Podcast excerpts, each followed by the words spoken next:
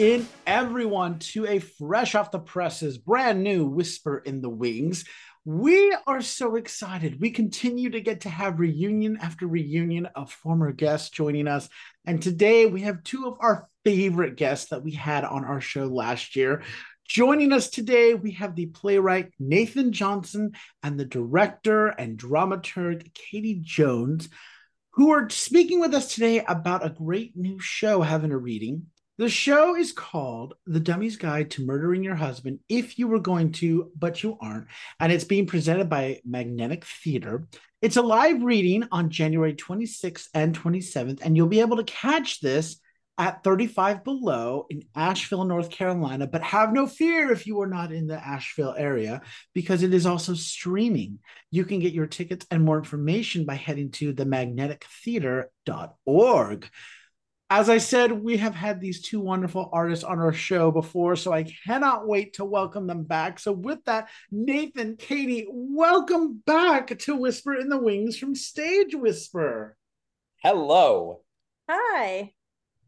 I am so happy to have you two here to be talking about another new work.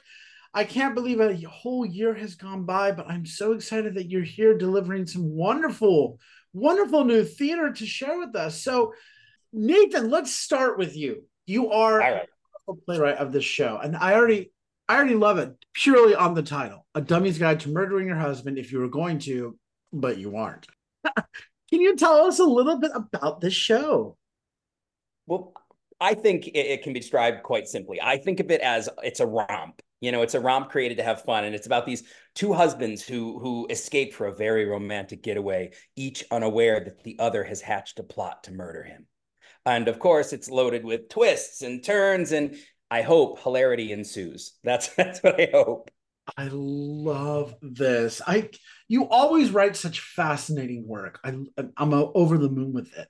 So, how did you come up with this particular show? What was the idea behind it? I was kind of forced to write this show actually because the majority of what I write are everything I write is dark. Obviously, look at this comedy, but I, my friends were all like, "Why are you writing these dark and twisting thrillers when you're so funny?" Now, I don't happen to think I'm remotely funny. I think I'm dead serious.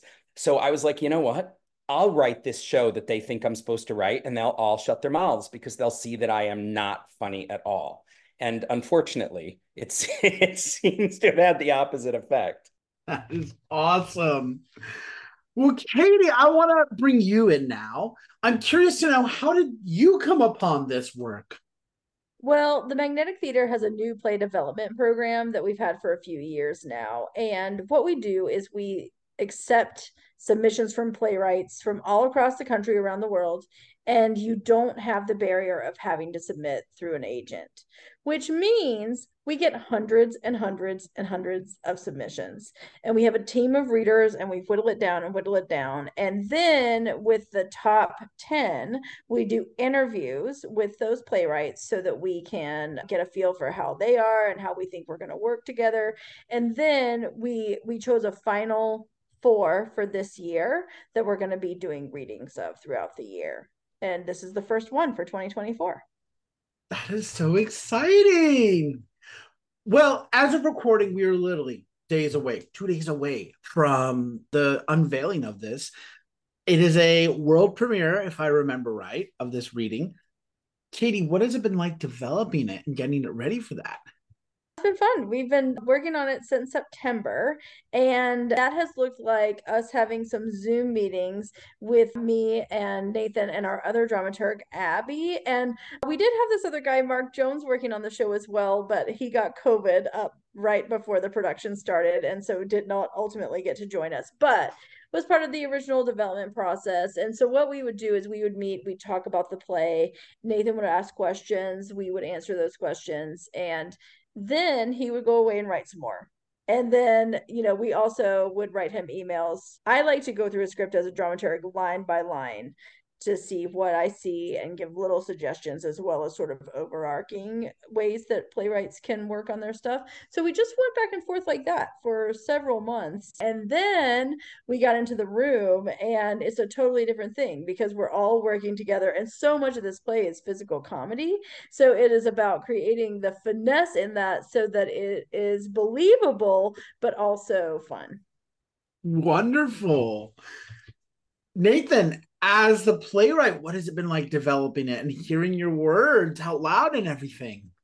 You know, I got to tell you, the experience has been astounding. Katie has a really fascinating eye for dramaturgy. It's really interesting. Like she spots every little creak in the floor, and it's so fascinating to get to work with somebody who looks so closely and so specifically and it's it's been really eye-opening and i have to say being here in, in the room and finding finding the spots and and wiggling the stuff and i really do do just want to not only give katie the biggest kudos in the world but this team of three actors who are all doing what is essentially a Three Stooges routine with scripts in their hands. It's it's kind of unbelievable. This like they are working their butts off to do stuff while holding a script, and it really is. It's probably Katie. Would you say it's at least 30, 30 to 40% based on the physicality, at least? Oh, at least. You could almost do this place silently and it would still read. And so with the scripts you know we're doing a lot of like you know all right how do you kick a frying pan into someone's face while you're both holding scripts? And and meanwhile a third actor is moving a music stand for you. You know it, and you're uh, also tied up right. So, so we've really created quite the challenge for ourselves but the guys are like oh yeah sure i'll throw myself on the floor. I'll jump up in the air and land on the other guy and like they have been real troopers. I, oh wait i gotta look like i've peed my pants? Sure. You know like yeah. it's like honestly it's like this is a whole room. It's an entire room of yes and people and it's so Katie, isn't it? Doesn't it just feel so good? It's like you're like, can we try this, guys? And everybody's like, yes. Nobody even stops for a second. They just go, yes. And it's, I, I've got to tell you, it's kind of, it's heartbursting. It's just what theater's about, I think. Yeah, it's been really pretty magical that way because they're they're just game. I love that. Nathan, I'm curious to know what is the message or thought you're hoping the audiences take away from all this hullabaloo, if you will? You know, I guess I'd say at the end of the day, it's a plain and simple thing. I hope people walk away feeling joy. You know, as I was writing this, because again, I, I, as I started writing it, I started feeling like, okay, hmm, maybe there is something here.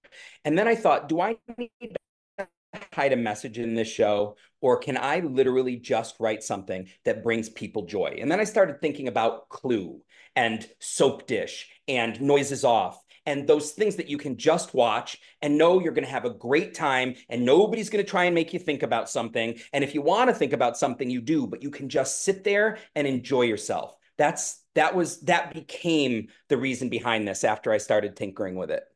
Oh, I love that. And invoking some of the great films there and plays. I love that. It's wonderful. Katie, as the director and dramaturg and the artistic director of the theater that's presenting this, what is the message or thought you hope to convey to audiences? Well, for a lot of us here in North Carolina, this is a peek into a world that we don't always see that Berkshire's, Hamptons, filthy rich thing is kind of an adventure. It's it's a little bit of I think a journey into the unknown. And obviously we have a huge gay population here in Asheville, but we're in the South.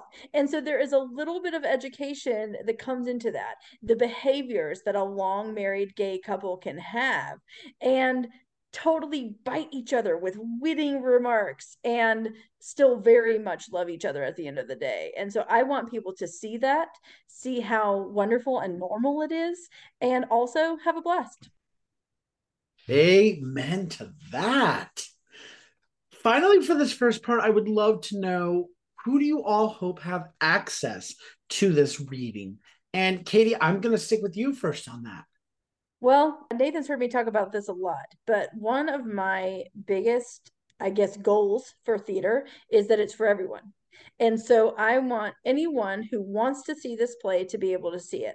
That's one of the reasons that we wanted to stream it so that if people are far away or if people are staying home because they're worried about the myriad diseases that happen in wintertime, etc., it's accessible that way if price is a barrier, we work with people on getting into the show and and so i want that. I've also invited some other artistic directors and people from asheville to see it. So for me my local community seeing this is of the utmost importance. And i also have some uncles in new york who are going to be tuning in. So very exciting. And yeah that's that's it for me. Wonderful. Oh my gosh i love that. Well your uncles in New York are not going to be the only ones up here tuning in. I'm just going to put that there. Nathan, what about you? Who do you hope have access? Well, the truth is, I, I really do genuinely hope that my queer community has access to this. But I also think that th- this piece, and you know, and I'd also be very curious to hear K- Katie's thoughts on it and yours after you see it. I believe that I've written a piece that these two people just happen to be gay, but it's a relationship piece. It's about it's about a relationship and yes because they're gay it's very specific but you know i've written a piece that you you can sort of i hope see elements of you or your partner in or people you know even though they're complete people completely different than you living almost in the in in the highest most dramatic expression of themselves i guess I could say. So I'm kind of hoping anybody who who wants a laugh comes to see it. My 11 year old nephew has heard sections of this play and he thinks it's the freaking funniest thing. Of course, before because it's it's dark and it's you know what I mean. So of course, his father before was like, "Let me tell you a few things," you know. But you know, so my 11 year old nephew's seen some of it. He laughs and laughs and laughs, and I think it just has sort of sort of that human stuff. I'm trying to as as sort of heightened and genre specific as it is, I'm really trying in the entire thing to maintain that deep humanity. And I hope that people who just want to come in and laugh at themselves and laugh at each other from the right place, you know, you know, when we're laughing at us as humans, you know, I, that's what I hope. We can all come in and laugh at us as humans because we do ridiculous stuff.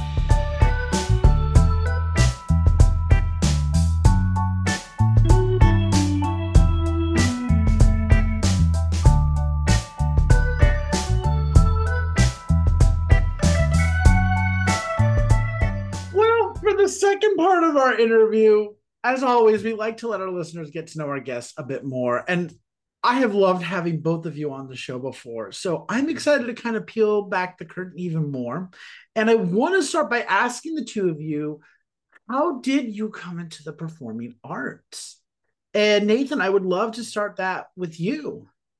I grew up in the Berkshires, and very interestingly, as much of a cultural center that the Berkshires are, uh, in the spring, summer, fall, you know, with Barrington Stage and Williamstown Theatre Festival and Mass MoCA and the Clark and Jacob's Pillow and the Norman Rockwell Museum. It's literally an epicenter of cultural activity.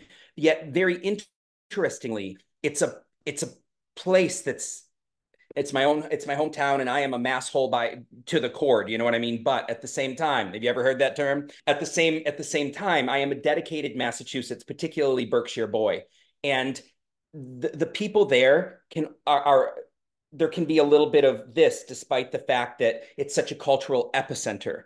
And there wasn't much available for me to be exposed to. And then in my freshman year i saw a production of little shop of horrors and my entire brain what a one to my the first like live play i'd seen and my whole brain exploded. It just exploded and from there on in i was trying to get into everything that i could and that took me to you know college. I went to marymount manhattan where i fell under the the the tutorship of pat hoag simon who discovered steel magnolias in a slush pile. And her husband was john simon the john simon and told me very early on that i should be writing plays and when you are a kid who just scraped together everything and his family's paying everything they can to send you to school for acting to find out that you got to learn something else that you have no idea about i just i brushed that idea off. And you know it took it took me a, a long time to to sort of come around to it. But but that's what got me in and that's what rolled the dice forward you know? I love that journey for you though. That's amazing. Katie how about you? How did you come into the performing arts well, I was seven years old and my elementary school teacher was doing a production of the best Christmas pageant ever. And our librarian was directing it, and I was a pretty good reader at the time. So she said, Katie, I think you should play Gladys Herman, Herdman. And it was I don't know. It was just a really fun experience being an actor. I got this great part where I had to like pop up out of the stage. They actually had a little trap door at our school. It was so cute. And so I got to come out of it and say, Shazam, out of the Black Knight, the mighty Marmo. And because I was being the Holy Ghost, and in her mind, he was an actual ghost. And so, anyway, at that point, I just did theater all the way through elementary school, middle school, high school. And then my parents also sent me to school for acting, but their prerogative was that I had to go to a state school. So they had a theater major at Clemson University in South Carolina. And then the second I graduated, I was like, where can I go? And Chicago wound up being the answer to that. And I was in Chicago for my whole 20s absolutely loved it and i got a chance to study it. When you said del close i was like oh i did a whole program at the io and also second city and really actually got a lot of training in comedy first and then theater ended up coming more after that. What a journey as well. I love these two origins that both of you have had. That is amazing. Now i know that you both have been very busy getting ready for the Dummy's Guide to Murdering Your Husband if you were going to, but you aren't. But I'm curious to know have either of you seen any great theater lately that you might be able to recommend to our listeners? I've seen a whole bunch of things you know, uh, some of it is already closed, unfortunately. Like Dig was fantastic at 59 East 59th, took my breath away. Swing State took, uh, I never saw it coming. I have to be completely honest with you. I never saw it coming. People, you still have the chance. Get there to see Kimberly Akimbo if you haven't seen it. Am I, I, I'm seeming to think you and I have the same taste, my friend. And have you yet, have you gone out to New Jersey yet to see Charles Busch's Ibsen's Ghost? But it. you know what? He, it's coming to 59 East 59th. And yeah, it's in April. It's coming to 59 East 59. So if you miss it there, you're going to get to see it there. And I'm uh-huh. going to tell you, I've been, I've been, Charles has given me the gift of like reading, you know, I've been reading that with him, just, you know, him and I at his apartment for six months. And, and it is so freaking good. It is, I, I think it's a masterpiece. It's so, so, so good. Highly, highly recommend.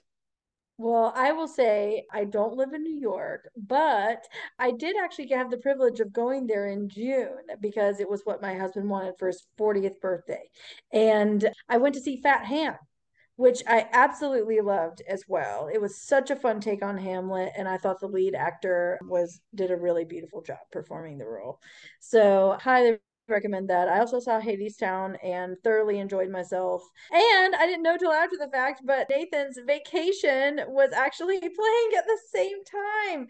But next time I'm in New York, I will be able to see one of his too, I'm sure. So, yeah, that's what I could recommend to those New York people who are listening to this.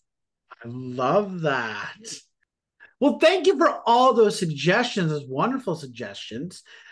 I want to ask you two now my favorite question to ask. What is another of your favorite theater memories? I have lots. It's hard to choose from, but the one that came to me when I was thinking about this interview was in 2019, I got to play the activist Emma Goldman in a show that we did here called In the Assassin's Garden. And I've never played anybody who was such a total badass. And it was really fun because the way that she was in this show it traveled through time. So you got to see emma goldman in her element when she was really alive all the way up to maybe who she would have been now. So i'm sitting there in my leather jacket and my che guevara shirt and really feeling like an absolute queen on stage. It was so much fun. And i also had a lot of like really long monologues which was completely new for me as well as an actor and so it was just a delicious experience. And we had our playwright in the room there too which i always really love because he can be like oh no i meant this by this. And it's it's exciting to be part of a collaborative process like that. So i would say getting to play emma goldman that was one of my favorite memories. Sounds amazing. I love that memory. Bring back the leather jacket. I'm just saying. Nathan how about you well, for me, there's there's probably a couple of things. I have to say, seeing it's been I, I have to say, you know, I, I've been writing my entire life, even though I've never shown it to anybody. You know, when I when I finally started kind of taking writing seriously, my mom pulled out this tome that she'd kept and it was notebooks and notebooks and notebooks of stories and plays and songs that I'd been writing from the time I was like, God, who knows, elementary school. And it's like, it's this thing that I'd always done and never even thought that I did. Do you know what I mean? I never even thought about it. I just did it and kept him in the notebook. And then to sort of start to take it seriously and allow people to see them and see the reaction that it's been getting and the way it's been putting me into the hands of certain mentors, you know what I mean? And people are taking me under their wing and people are helping me carve paths. And it's kind of, it almost feels in a way surreal.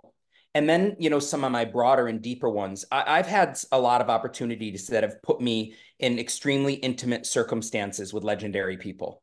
So I'll be backstage alone with people like Liza Minnelli and Charles Busch and Julie Halston and Elaine Stritch for you know for very Betty Betty Buckley, various reasons why I've been alone in intimate situations with these people, usually theatrical situations, always actually.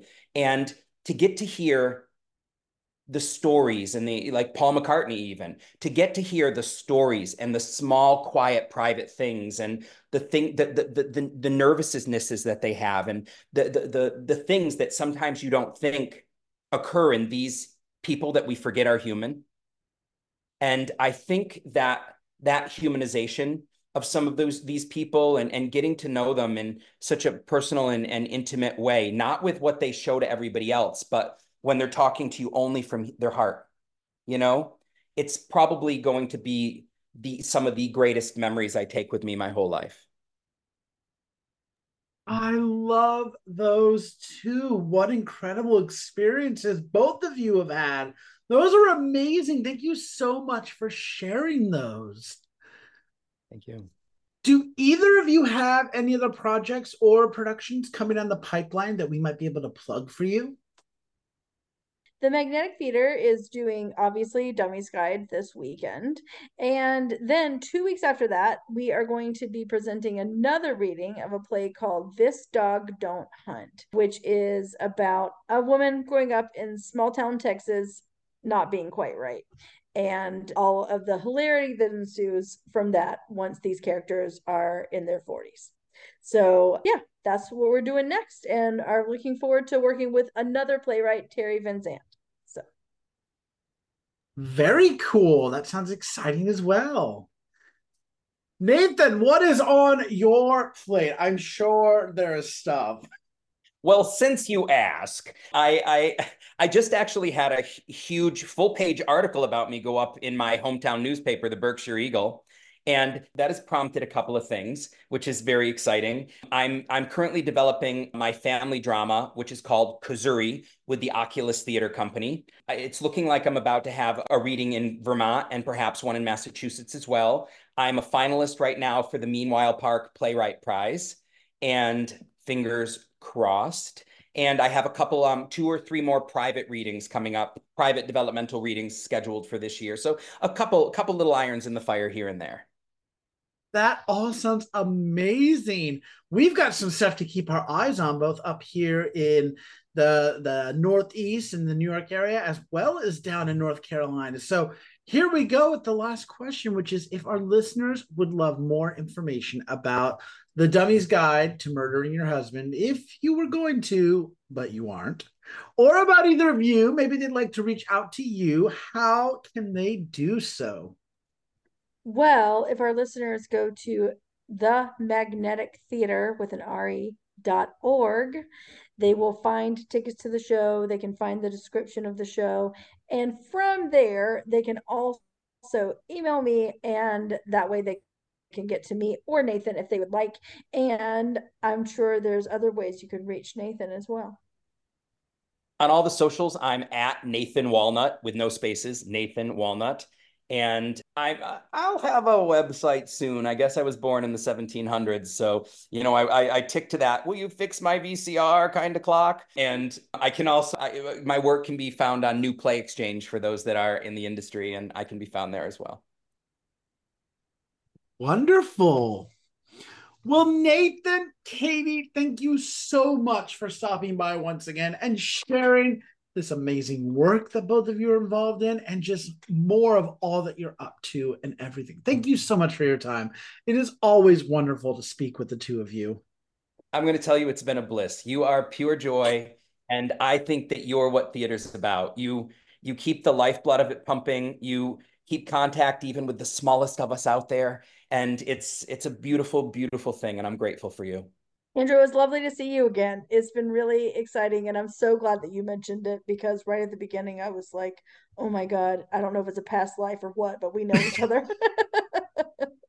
thank you both, so Nathan. Thank you for those kind words, and yes, I'm just so glad that we got to reconnect today and talk. And This has just been so wonderful. I love everything you two are doing, and I'm so excited to be tuning in for this. So, thank you again. My guests today have been the amazing playwright Nathan Johnson and the director and dramaturg Katie Jones, who's also the artistic director at Magnetic Theatre, who's presenting Nathan's new work, The Dummy's Guide to Murdering Your Husband If You Were Going to, But You Aren't. It's a live reading happening on January 26th and 27th at 35 Below in Asheville, North Carolina. Again, have no fear if you're not in the area because you can also stream it. Join those of us up here in New York and stream this wonderful reading. Get your tickets and more information by heading to themagnetictheatre.org, and that's theater the right way, R E. We also have some contact information for our guests, which we'll be posting in our episode description as well as on our social media post so that you can keep up with all the amazing work that both Katie and Nathan are doing. But right now, you need to head to the magnetic theatre.org, get your tickets, whether they're going to be in person at 35 Below or streaming like we're doing for January 26th or 27th live reading of The Dummy's Guide to Murdering Your Husband if you were going to, but you aren't. So until next time, I'm Andrew Cortez reminding you to turn off your cell phones, unwrap your candies, and keep talking about the theater in a stage whisper. Thank you.